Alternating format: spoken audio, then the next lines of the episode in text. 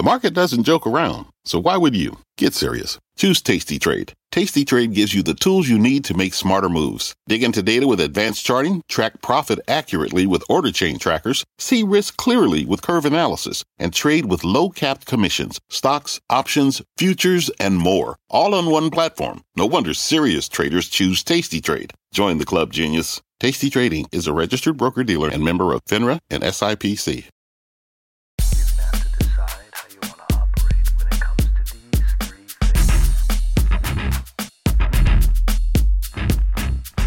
And so the ability of one of our single moms to be able to log into class from home at 9 p.m. after she puts her kids to bed, that's the difference between her being able to go to college and not go to college. Because she sure as hell can't drive to community college at 10 a.m. the next day. She's at work. and there aren't any classes at 9 p.m. And even if there were, that would mean leaving her kids at home. In case you haven't noticed, there are some big challenges facing the American worker unless you're in the top 20% salary wise. If you've kept the same job, chances are you haven't gotten a big raise in the last decade or two. The answer? Well, there are arguments about whether a higher minimum wage should be a good fix or a dramatic shift in tax policy. Rachel Carlson has a different idea. Carlson is the co founder and CEO of Guild Education, a startup that helps companies like Taco Bell to offer college tuition assistance as a benefit to their employees. Carlson has a unique blend of experiences working in government, starting companies in Silicon Valley, and going to school on the other side of the tracks as a kid that give her an intriguing perspective. I'm Jon Fortt from CNBC, and you're listening to the Fortt Knox podcast Rich Ideas and Powerful People. I do this weekly, bringing you the highest achievers. We're going to learn how the very best climb to the top and pull out lessons along the way. If that sounds good to you, make this a habit. Apple's podcast app is the most popular way to do that, but there are all kinds of great ways. Mainly, I want you to subscribe, so this gets to you automatically. One less thing to worry about. I sat down with Rachel Carlson to learn what's so hard about getting America's working class salaries rising again, and why the answers might be different than you think. Here's Rachel Carlson. Um, so I think my co-founder and I have two unique but relevant walks in our life that have taken us to what we do now and why we do it. Um, for me, I believe talent is equally distributed throughout the world, and I believe that pretty firmly. But I believe opportunity is not. Hmm. And I think the main way you redistribute opportunity is through education, at least in the society we live in today. It's the most um, efficient mechanism to redistribute opportunity. And so I that's why I come to the work of education is because I believe it's the um, the gateway to, to this fundamental principle I really believe in. Mm-hmm. Um, but the entrepreneurship and the technology approach to it um, came from a couple of things. One, um, I was really inspired in college and in the Obama administration and some of the other work I had done by the movement in K 12 and a lot of the reform leaders in Teach for America, the founders of KIPP charter schools, a lot of great mentors I had had a chance to work for or learn from. But I realized no one was doing anything about higher ed that I could see from that same vantage point. There really isn't a higher ed reform movement the way that there's been this epic K 12 reform movement for good and bad, right? The, the K 12 reform movement hasn't been perfect. Mm-hmm. There's critics and supporters on both sides, but it's done a lot of good and it's in, really infused a ton of talent into the K 12 system. When my cousins who are 10 years older than me were in college, nobody was talking about going into teaching. And by the time I was at Stanford, half of my friends applied to Teach for America as mm. an option. Um, so I've always believed in college as this really important unlock. I um, my family, my dad and his seven siblings all had the opportunity to go to college. They were an upper middle class family, and um, that that was sort of the given path. And all 22 of my cousins on that side, we've all gone to college and had the support of our families to do so. So very little debt. On my mom's side of the family, there are nine of them. And nine siblings. Nine siblings. Yeah, I have two. So you have a lot of cousins. I have yeah, forty-five first cousins or so. It grows sort of annually. um, so on that side, um, my the uh, baby number six, my aunt Marilyn, was the first to go to college, and my mom really looked up to her. And my mom was ba- was number nine. And so my mom followed in her path, but they were the only two who went to a four year college um, off the bat. And, and of the nine of them, few had the opportunity, but all of them have built really phenomenal careers. Hmm. Where it gets trickier is with my cousins after that. It has been a lot harder for our generation of kids whose parents didn't go to college and who didn't then at 18 immediately jump into college to figure out their careers. Interesting. It's much tougher today. Be- because, you know, I've talked about this before on the podcast the fact that they say that parental education level is the highest predictor of academic success. I, I guess it's having more of an impact, perhaps, on career success today, too. But let's pause and tell me what Guild Education Yeah. does Sorry, I didn't give to address this Yeah. issue. So we help companies offer education as a benefit to their employees. And our theory of change is that when employers can help invest in education, it gives people the opportunity to advance college and career at the same time. The reason companies do it is because it's a recruitment and retention benefit. Um, so that's why we call it education as a benefit. And we work with companies like Chipotle, Kentucky Fried Chicken, healthcare companies like DaVita and Hospital Corporation of America, this broad swath of employers who employ the 64 million Americans who work today but haven't earned a higher ed credential or a bachelor's degree. Um, and we believe it's a really effective way to have a triple win. You help the employee by creating a pathway for them to go back to college while working. You create a retention benefit or, or and a recruitment benefit for these employers that are really struggling to recruit and retain frontline workers. Um, and we help our universities with a number of things as well by helping provide really high quality students with supportive employers who want to go back to school. Now, you would think that retention is counterintuitive because if I'm a Chipotle worker and I'm taking night classes or going to school, that means I'm not going to be at Chipotle forever. But I guess the turnover that Chipotle sees is so high that it's not as if they're keeping that worker for five years anyway. Yeah, exactly. So, um, you know, this isn't GE where people were signing on for 40 year careers until they retired anymore. Um, most companies we work with have between 100 and 200% annual turnover. Wow. So everybody leaves either within 12 months or even within six. Yet many are leaving within six. And there, there are those lifers who Uh-huh. are holding down the average, but then there's people turning over every three and six months, bringing it up. Um, and so for our companies, it's a success when their employees are retaining for two, three, four years. Um, but even on a monthly or on a unit economics basis, what we always say is this: the investment in an employee's education simply has to cost less than the cost of hiring and retraining their replacement. Okay. And so we work with every company to make sure that equation works. And when it does, it works beautifully. Do the companies always have a good handle on exactly how much it costs to hire and retrain an employee? They do. It is a major problem for the Fortune 1000. And I've yet to meet a VP of HR benefits who can't tell you that number pretty quickly. So, how does your company make money in that equation? So we're primarily paid by our universities and learning providers, um, Mm-hmm. and that's this is a little complicated, but we we've come up with a pretty elegant solution to So, kind of like a finder's fee or something? So it's actually a support fee. So what um, my co-founder and I spent a lot of time working in community colleges, uh, helping top schools recruit community college students and support them to transfer into their bachelor's degree. And what we learned along the way is that higher ed is really broken. So in 2014, the top buyers of Google Ads uh, in the whole country of any industry were for-profit universities. Huh. They were spending four to six thousand dollars to acquire a student. Four to six thousand dollars. Customer acquisition cost. Um, Wow. And so, for that to work, there had to be demand for people searching for for-profit universities by doing Google searches. Exactly. Yeah. So in a recession, people flood back to school. And actually, that's continuing even post recession. And higher ed is booming in the US right now in many sectors. Not necessarily the liberal arts school that everybody talks about that's struggling. That's still true. But Americans are recognizing they need to go back to school to have a successful career. So what happens is when the for profits are spending that much, strong nonprofit universities can't keep up to recruit the students they want. So what we've been able to do is eliminate many of our schools were spending two to three thousand and losing to University of Phoenix or what have you. And when you spend that money, it's spent, whether you get the student or not. Exactly.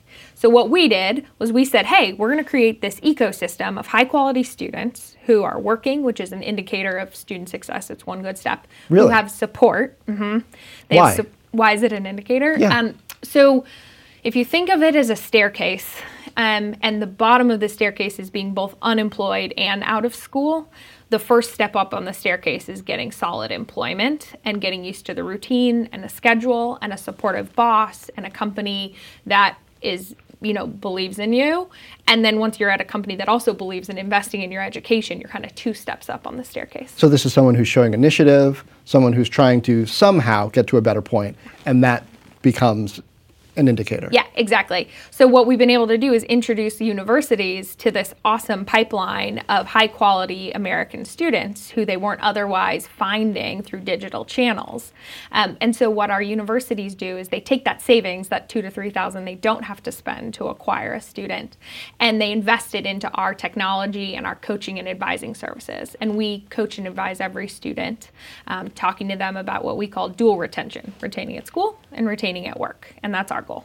Is that an easy sell for you to the company? Because that's your source then of demand, right? That, that's, what, that's what keeps the community college from having to you know, uh, put in those, those AdWords keywords and pay for the student who they're going to lose out on because they don't have the same budget. So do you have enough students in the pool? Um, how quickly are you able to grow that? Yeah, so we're going uh, faster than we can than we can handle right now, which is exciting. Um, yeah, and part of that is that companies are realizing that, you know, healthcare is now a portable benefit. So when they think about it, they no longer you can switch from Panera to Einstein Bros in a heartbeat as an employee without very many switching costs, as an economist would think about it. And so creating a benefit that really holds on to the employee is really worth it to all these companies that we're working with. Um, and for them, they're already spending the tuition dollars, so those dollars gets passed to the university. Um, so they've already allocated those budgets, and most of the Fortune 1000 have a policy for this, but many of them weren't tracking it efficiently. They weren't administering it. They weren't. Uh, they had no understanding of the ROI, and so our software and our programs give them insight into how those dollars are being spent and help them track the efficacy of it. How much of the tuition are the companies paying? So it really depends on the employee class. Um, the interesting thing is there's a lot of money available to low income Americans to go back to college. So the federal government offers Pell Grants to anyone who hasn't earned a bachelor's degree. And it's, um, you, you get your Pell Grant depending on your income and your family's income. And so a low income worker actually has the most available to them in other subsidies than the employ from the employer money. So it's actually easiest for our $8, $10 an hour employees to piece together how to go back to school. Where the employers sometimes end up spending a little bit more is for a middle class employee who isn't eligible for as much from a scholarship or a federal subsidy and leans on the company. Um, but every company in the US can offer up to $5,250 per employee as a non taxed benefit Per year. per year. hmm So the company gets to write that off and the employee gets to receive it as non taxable income. Tell me about your educational journey and when you started to become interested in the educational outcomes of people who didn't come from your background. Where'd you grow up? Uh, so I grew up in Denver, um, and my parents were sort of like classic uh, activists on, you know, did a lot of city and school board reform. They wanted me, there was a turnaround school that had been ranked the lowest elementary school in Denver, and there was a movement. Denver still had court ordered busing when I was in school. Mm-hmm. And so my parents opted into having me bused to Denver's lowest performing school where they were bringing in upper middle class families to try and diversify. And, and then some of the students from that neighborhood were coming to my neighborhood school. What So- grades were you being bussed in? um, this from kindergarten, right? I, I was right at the beginning um, when I, when I was there. Kindergarten through high school or? Uh, flipped back and forth. So was there for a few years. Then um, the busing plan changed, went to a different school, and then ended up back at a school in Denver that's really well known for being kind of like the hallmark public school in uh, right in the city of Denver called East. Um, so I was super fortunate and had parents who reminded me daily how fortunate I was that they'd taught me how to read before I got to kindergarten. I had a state a mom who worked part-time but was home every day after school helping with homework and really filled a lot of educational opportunities for my sisters and I. Um, but they wanted me to go to school not in an environment that was surrounded by homogeneity or affluence that Mm-hmm. looked and sounded just like me and had similar family opportunities. So that was meaningful. But I Did you appreciate that at the time, or I mean, were you living in a diverse neighborhood, or was it the case where all most of the other kids in your neighborhood were going to a different school, but you were getting bused across town? And for, Yeah, it was that. That was the case. Yeah, we, we were in. Denver is not incredibly diverse, Right. and so we were living in a neighborhood that was mostly upper middle class white families. Uh Yeah. So, did you enjoy that you had a different experience from the friends in the neighborhood, or did you care? Were your friends mostly at school? Um, a mix. Um, I don't think I was super aware of it, but almost in a positive way. Like uh, the one thing that annoyed me, I was the only kid who brought my lunch. Um, and all my friends had free and reduced subsidized lunch at school. And it really annoyed me because I just wanted to be like everybody else. I wanted to go through the lunch line. And so I convinced my parents to let me just pay. I wasn't eligible for the subsidized, nor should anyone have been paying for my lunch, but I like convinced them to just let me bring money and pay.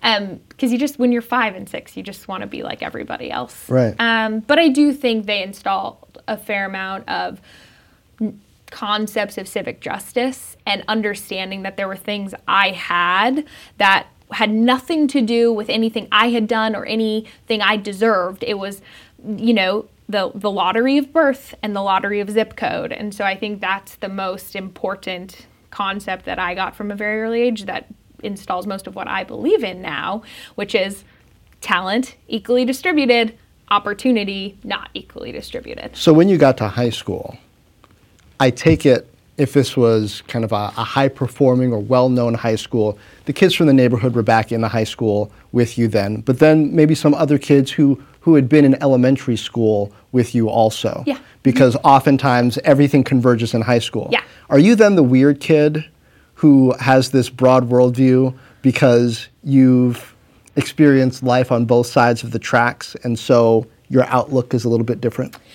I don't know that I was, and I think high school is kind of part of some of the time in life where you're not always as. A, if I was, I'm not sure I was fully aware of it. Um, Okay. East is a very special place. It's like a legendary. I was the weird kid. Okay, That's so I you had it. Okay, East is a legendary school in Denver. Um, Denver, as I mentioned, not incredibly diverse, but East is at least when I was there, it was 40 percent um, student, 40% of the students were white, 40% of the students were black, 20% about were Hispanic. Denver is now even increasingly Hispanic as a representation, so I'm sure it's shifted a little bit. Um, but it was this in- incredibly cool melting pot. What drove me nuts, though, was that when you walked into the honors and AP classes, which I took, it was incredibly segregated by class. So that's where the neighborhood starts to play an even larger role. And I'd argue, especially then um, then race was class was playing a huge role in dictating what classrooms people ended up in. Um, and that bugged me. Um, so, what were you involved in then? i was in debate uh, captain of the debate team which is so dorky. Uh, played a lot of sports. I swam. I'm a synchronized swimmer Wow. which is a, a funny Do you still consider yourself a synchronized swimmer? i kind of do yeah i coached all through college and it's like my favorite sport So, I take it you have to find other synchronized swimmers in the area, or else you're just a Yeah, you- swimmer. You, can't exactly. A solo synchronized swimmer is nothing at all. right. Um, uh, that was a really fun thing I did growing up with a mix. It was a, a team of women aged five to 19, um, which is really cool because you don't normally get to play sports with a mixed age group, and it was Right. all female. Um, Which, I, when I look back, I'm like, why I feel confident leading a team now, and we have a female-founded company, and most we hire men, but we have a lot of female execs at Guild and a lot of leaders. Um, being able to be a part of a really powerful. Um, culture of women growing up, but it was an athletic one. It wasn't, not to knock cheerleading, but it wasn't like cheerleading. It was a competitive athletic sport, but Cheerleaders tell me that that's competitive they and do, athletic and, as well. and and I just like to think synchro's a little bit different. But yes, not to, yeah, not to knock cheerleading, but a, a, an environment that was really empowering. So I did that. Um, and then I was a congressional page. I lived in D.C. my junior year of high school and worked in Congress, which is probably formative to why I really believe that we've got to shift back in America to something closer to the apprenticeship model. And there's a lot of reasons European apprenticeships don't work, but a lot of what we've done at Guild is You mean they don't work here? they don't work in the U.S. Yeah. Right. Yeah, they work really well there, but Because people look well at here. Germany and think, we want that, but So why won't it work? Um, so you look at Germany and Switzerland, and I spent some time studying those models while we were building Guild, um, and we got to go visit. The the uh, industries in those countries are inc- far more narrow than the U.S., and that's actually a compliment to the U.S. There are a handful of tracks that they've built out for Swiss youth and German youth to figure out which track they take. And you're talking six, seven, eight industries. Hmm. You look at the US, we have an incredibly diverse economy, which is a wonderful thing. But because of that, it's really hard to look at a 15 year old and say, okay, time to pick. Are you going to do automotive or light manufacturing? Or, you know, it, it's so much broader in the US. Yeah. And because of that, I think we need to do it in a different way. And I think some of our companies are actually starting to pioneer this, which is how do we help people get into a job, start learning basic skills as well as broadly applicable skills like management and critical thinking and a lot of the things that happen in a social based all those soft skills that everybody's talking about and why aren't colleges teaching soft skills well the big companies are and that there's sort of a, an interesting flip there that I think needs to be reevaluated, and we're getting there. Hmm. So, uh, do you think the liberal arts model is uniquely valuable to Americans? Because it sounds like I mean, maybe I'm reading too much into what mm. you're saying. It sounds like you're saying that in more uh, limited, integrated economies, it's easier for you to say to a younger person, these are the only options available, so pick one. You can be an apprentice, you'll end up with, with a higher paying job. In the United States, the options are broad, the, comp- the, the country is huge, you need these soft skills. Maybe you should read some Shakespeare along the way as you're figuring out how to navigate all of these different options and relate to people and deal with interpersonal dynamics? So, yes, but I'm going to take a riff on soft skills away from the liberal arts and towards the management arts. So, when we look today at what the fastest path to the middle class is for any of our students, it's through management and you look at the job growth that we've had since the recession, there's two big trends. One, 95% of those jobs have gone to people who had attended college, and that is very meaningful because that's never been the case in American history before, and it shifted dynamically. Hmm. And two, what percent? 95 percent okay. of the jobs have gone to people who've attended college since the recession. Yeah, it's a really big shift.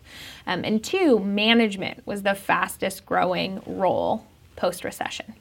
Coding's up there, but it's not number one.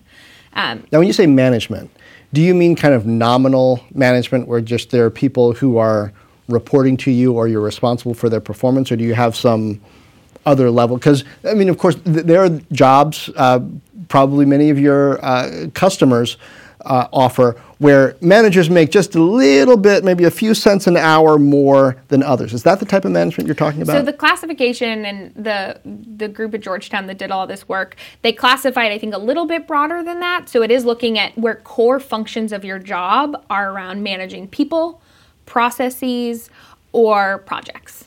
Okay. Um, and a big part of that people is managing patients. When you look at healthcare, a lot of the, the growth in um, this the healthcare sector, and that's the fastest booming one right now, is around patient management and managing the healthcare providers who manage patients. Mm. Um, so when we look at for our students, like if, and our goal is economic mobility for all of them. When we think about how can we help them move up to the middle class, um, management is often the key. And so I think soft skills are the core component of that. But I'm not sure that the liberal arts college version of teaching those soft skills is necessarily the right one. I think some of the best soft skill instruction I've seen have actually been in out of L&D departments of great companies um, and out of leadership more, and development. Mm-hmm. Okay. Yeah. Sorry, that's like wonky. What's so good about that? What's so good about what they're doing? Yeah. What have you seen that blew you away? Well, so a mix. A lot of it is that it's practical and applied. I don't think soft skills are well taught in lecture halls which is sort of an obvious statement, but it's being done all over the US. And so when you see it taught in small room, you know, small interactive classrooms, which are often in the back of companies or in the back of restaurants, backs of hospitals, with training that's applicable to skill sets that people already know.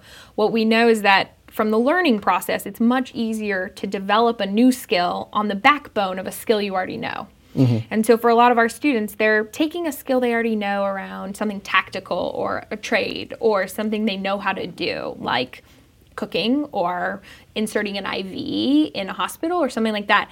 And then they're learning how to wrap soft skills and or managerial skills around that experience to level it up. And so it's a from a learning perspective, it's very effective, and we know that to be true from learning sciences. Um, but companies are doing it because it's just obvious and because they have the resources and the apprenticeship structures to actually teach those skills. Let me throw you one that might end up being an underhanded pitch. But right now, Congress is, is in the process of considering some changes to the tax code. And one of the things that, that gets me scratching my head on CNBC, you know, we're looking at is this more or less beneficial for the middle class versus the upper middle versus the upper classes, looking at, you know, the alternative minimum tax, looking at where the tax brackets are. But when I look at income growth over the past 30 to 40 years, so much of it has shifted, the growth has shifted toward people who were rich already, yep. that I wonder when you're talking about just raw top line economic growth numbers, oh, the economy is going to go 3% if we do this. Well, okay, the economy grows 3%, but if things continue as they have been structurally, most of that is going to accrue toward rich people, yep. even if the tax cuts are spread out relatively equally relatively equal right now doesn't seem to be ending up equal. So, anyway, big lead up. My question is this You talked about the tax break that companies get to provide a certain amount of funding toward workers' college education. If that amount were boosted, would that be a good thing or would it perhaps cause some of these institutions to raise their tuition and just, you know, move the goalposts? It would be a good thing. And the reason that is is that tuition reimbursement is still a, a fair a smaller percentage of the total contribution to tuition in the US. Mm-hmm. Com- really where most of tuition is coming from is from families' pockets federal government pays for a lot of employees or a lot of students to go back to school, um, and then a number of other streams. So it's still small enough that it wouldn't have that tipping effect where colleges would change their prices as a result. So we're big proponents. There's actually a bill up um, this year. It's a little hard to tell what's going to happen in Congress this year. um, it's a little hard to tell what's going to happen in Congress, if anything, any year. But okay. Yeah. So um, we're not sure if it'll happen, but there's pretty widespread and bipartisan support, as well as a lot of business and um, consumer support. So really, like all sides here believe that it'd be a really positive choice if Congress choose, chose to move the limit from 5250 to 10,000.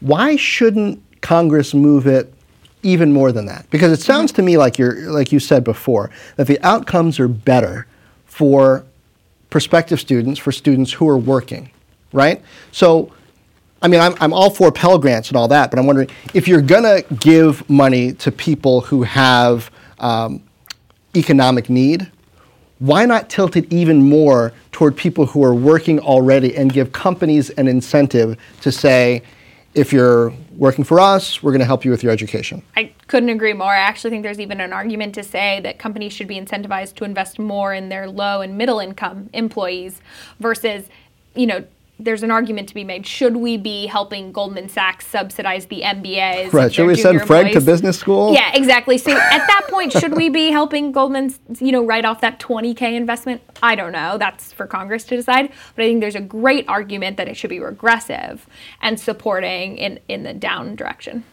Uh, how do you make it more aggressive if, if you think that's a good idea? I think you could just hinge it to wage. So you could say you can write off up to a 15,000, 20,000 investment in an employee whose W2 is capped at this amount. And for the employees who make more than some amount, you're capped at how much you can invest in them. I guess then the problem becomes if the worker is so good that they're getting promoted while right. they're in school, they end up falling tricky. into this yeah, gap where. And this is tax. Sorry, Johnny, we got to take that money away from right. you because you're just too good. Which Either that, think... or we can pay you less. Yeah, exactly. And I don't. So I don't I don't imagine they go here, but generally, I really hope they lift it. Uh, and I just used two hypothetically male names, which I'm feeling bad about. I wonder, in the students who you're seeing go through your program at Guild Education, How is it breaking down gender wise? Because the numbers that I'm seeing are showing that women are going to college more, performing better overall. We, you know, it's funny. I, um, in starting Guild, wouldn't say that much of it was core to my identity as a woman. But today, there's a whole bunch of things that are driving in that direction. Uh, our students are majority female, which is the case of higher ed, and especially the case of low and middle income higher ed goers. Especially. Mm-hmm. And there's unfortunately, this is actually more of just a challenge in the opposite direction. There's a, an issue with low and middle income men not choosing to return to school to upskill. Um, and part Why? of that, so there's a theory that a lot of the skills where you're well suited to upskill are in the service economy, particularly in healthcare, nursing, um, caring for others, childcare, teaching, um, and men are less likely to move away from a manufacturing or um, hard skills role to reskill or upskill in one of those service trades. And so men are less likely to go back right now. And that's why we have those "You're a nurse, you make a difference" commercials that were showing male nurses Yep. because Yeah, it's a real challenge. There's a real Right. stereotype against male nursing. Even though nursing is one of the best jobs to move into in America today. Um, so there's that. A lot of our university presidents are women, which is quite cool. Um, and a lot of the people we work with, so the leaders in the HR and learning and development sector, are often females, especially at the Fortune 1000, because those have historically been two of the fastest paths to the C-level for women, especially in decades prior, where it was quite hard to break through glass ceilings in the Fortune 1000. Um, sort of a stereotype, but HR and learning and development were often two of the places where women could more quickly rise the ranks, especially ambitious women who wanted to make a difference and lead. Um, and so we have this very cool ecosystem where, on a regular basis, the leaders of all parts of our ecosystem are strong women. So I feel privileged to do that. this isn't your first startup, is it? It is not. What was your first startup? I started uh, a another ed tech organization in business school that helped community college students find jobs that were related to what they were studying. Because what we found is that a lot of community college students were working, but their work had nothing to do with what they were studying. And so we built an app that helped them figure out how they could get jobs in their local area that were more closely tied to what they wanted to learn. What happened? Um, I worked on it the summer between business school and got uh, cold feet about dropping out, honestly. I spent a bunch of time thinking about it, talked to a bunch of investors, and they were like, okay, if you're going to do this, you got to drop out of school. So I was going to have to quit my MBA and quit my master's in education. At Stanford. yeah. Yeah, so yeah, got pretty nervous about that um, and put some time into it and decided, okay, I'll just put the technology on hold for the year, finish out school, and then decide. But I got lucky, and in the fall, while I was back at school, someone, uh, a great company, purchased the technology from me. So got to put a little notch in my student debt, and uh, the the technology got to live on, which is what every entrepreneur cares about. Is like, did my hard work get to live on? And it lives on today, which is very cool. So you feel like you got the best outcome. Yeah, and I found my way to Guild. I that technology was meaningful and community colleges were buying it and we were finding a way to make it work. But I really believe in combining human interactions with technology. And that's what we do at Guild. Like we've got a really robust technology platform that helps companies offer this benefit and that we use for all of our coaches to help support students while they go back to school. But our coaches are the backbone of what we do at Guild, and it's how we change lives. Um, and so I feel fortunate that I found my way to a tech-enabled company, um, which takes more investment and more support, and it's taken more years. But it's like it's what gets me up in the morning. Are you technical? Do you code? I do not. No, I've uh, da- you know learned enough to dabble and to try and be supportive and lead my engineers as best as I can. Um, but they're the experts, and I'm the business partner. So y- I imagine you got pretty tech literate, though, being at Stanford, uh, getting an MBA there. How has technology influenced the what you've decided to build, what your ambition is, even though you yourself aren't writing the code? Yeah. So um, what's changed? A couple things.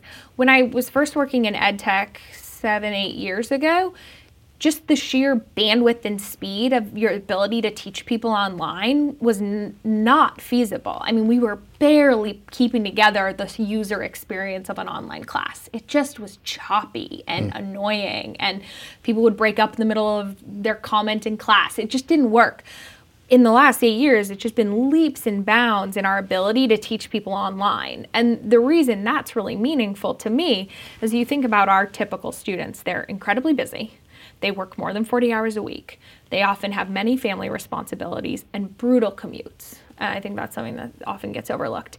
And so the ability of one of our single moms to be able to log into class from home at 9 p.m. after she puts her kids to bed that's the difference between her being able to go to college and not go to college, because she sure as hell can't drive to community college at 10 a.m. the next day. She's at work.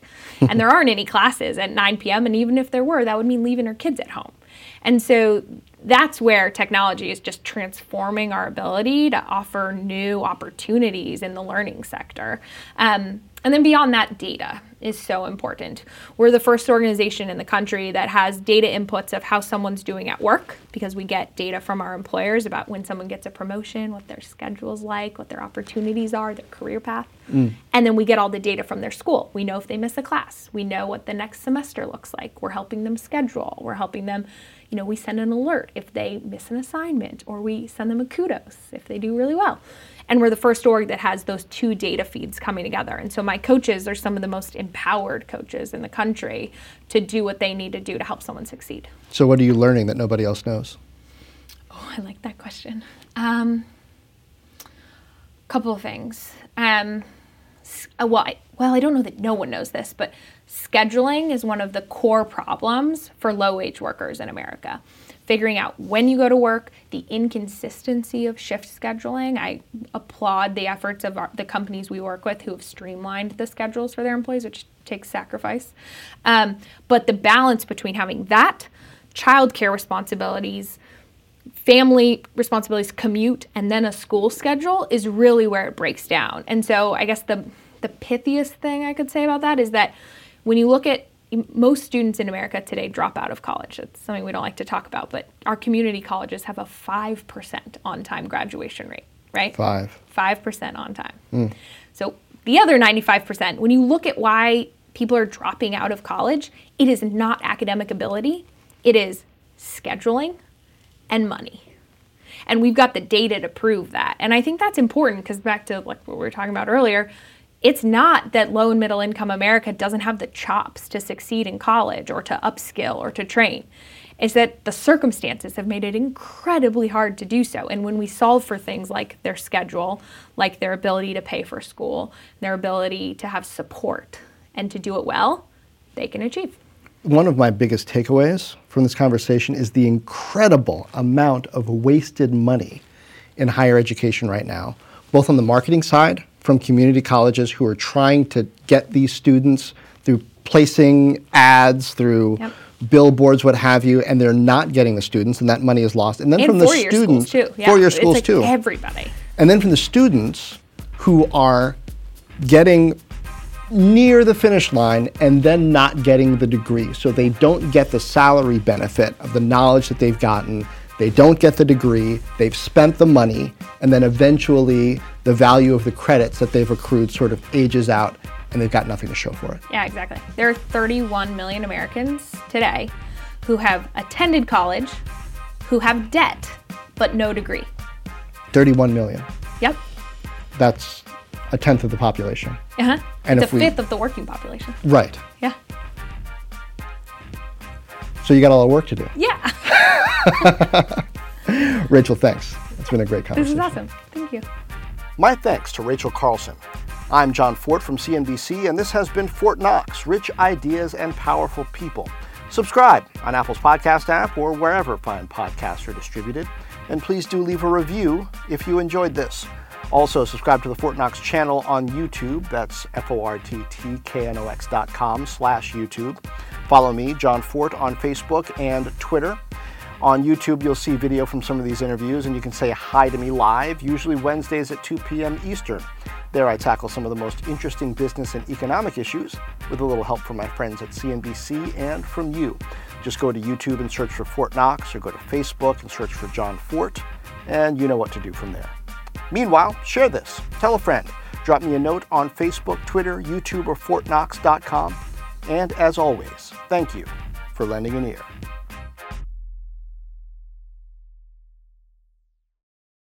This podcast is supported by FedEx.